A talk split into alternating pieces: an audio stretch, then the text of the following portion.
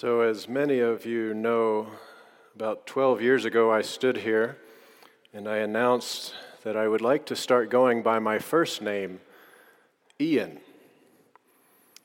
Given the news this week, I have another announcement to make. Just kidding. Oh, let us pray. Lord, we pray for your Spirit to rest upon us today, just as we pray for your Spirit to be with those impacted by the devastation in Florida. May your holy love bring comfort and healing, strength, and the very best of the human spirit. In Christ we pray. Amen. So, the image on the front of your bulletin cover is the Puente la Reina, the Queen's Bridge, built in the 11th century along the Camino de Santiago, a pilgrimage route in northern Spain. And we took a, a group there from Montview in 2014.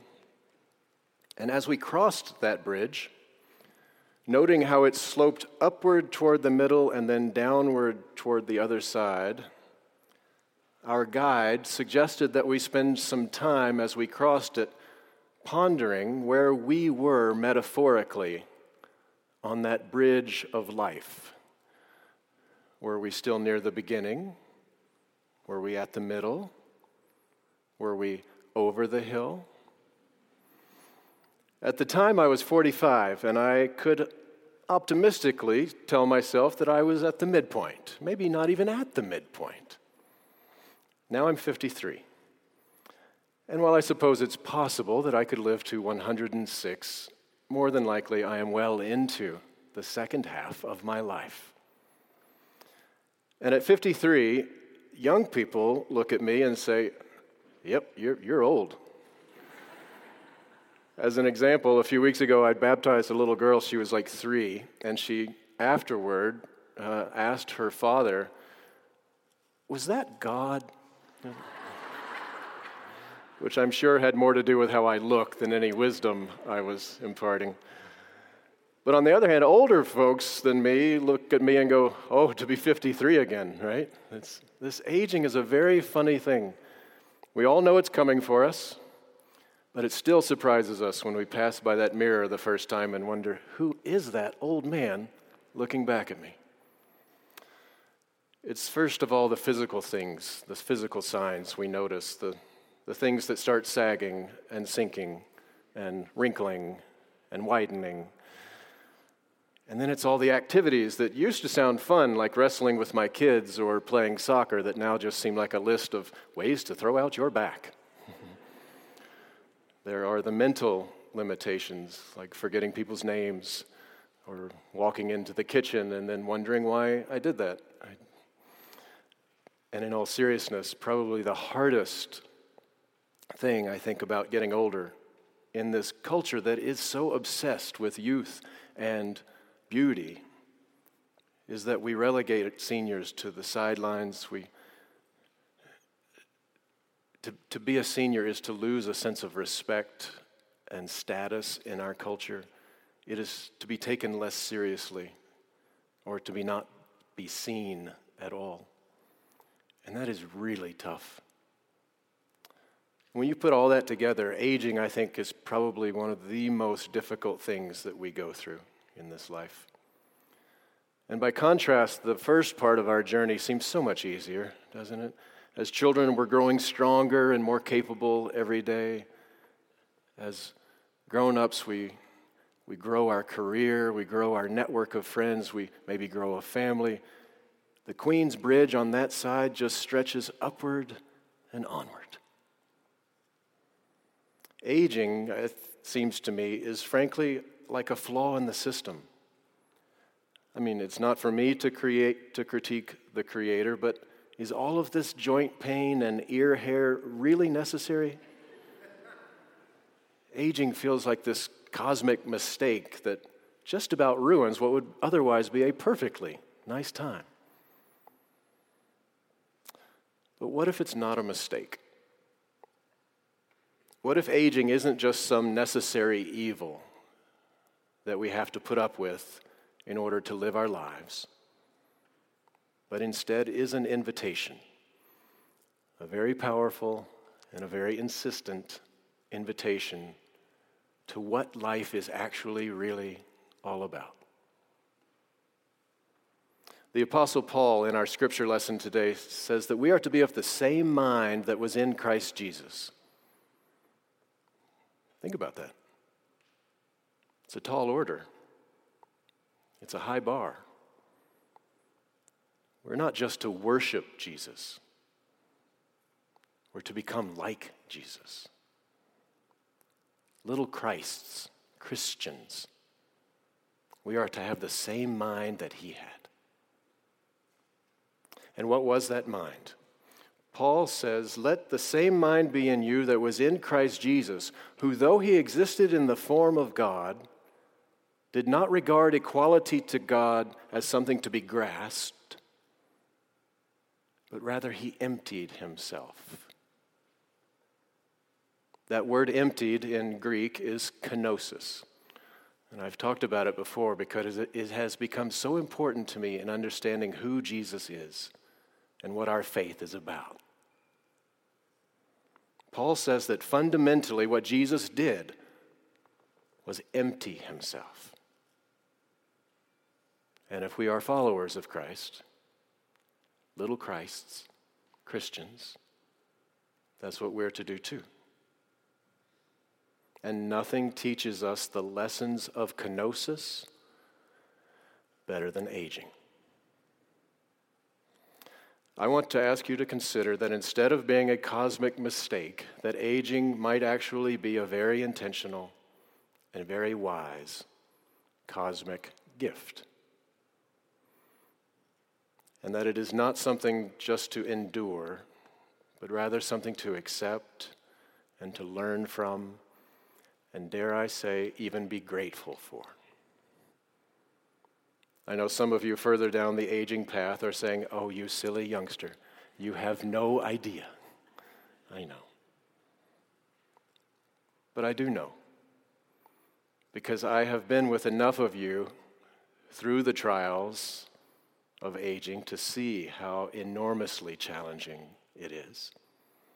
And I've also been with enough of you to see the, what beautiful things can come when we let aging do its work on us.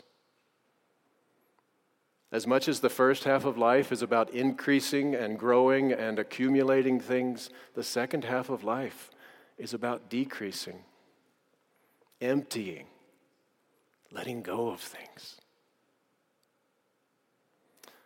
Which understandably is really frightening. But those who walk through that door, they learn that there are gifts in disappearing. Being sidelined allows us a better view of the whole playing field. We can better see what matters and what doesn't matter. And so much doesn't matter. So we learn to relax a little more take things a little less seriously, take ourselves a little less seriously. As our strength diminishes, we discover it's actually quite nice not to hold everything so tightly, to worry so much. We learn, because we have to, how to leave some things undone and unfixed and imperfect if we let it, aging can make us softer and more gracious and more forgiving of others and of ourselves. In the first half of our lives, we are basically, I think, in love with ourselves. We're beginning to learn how to love a few other people. But mostly it's the me show. And that's just the way it's supposed to be.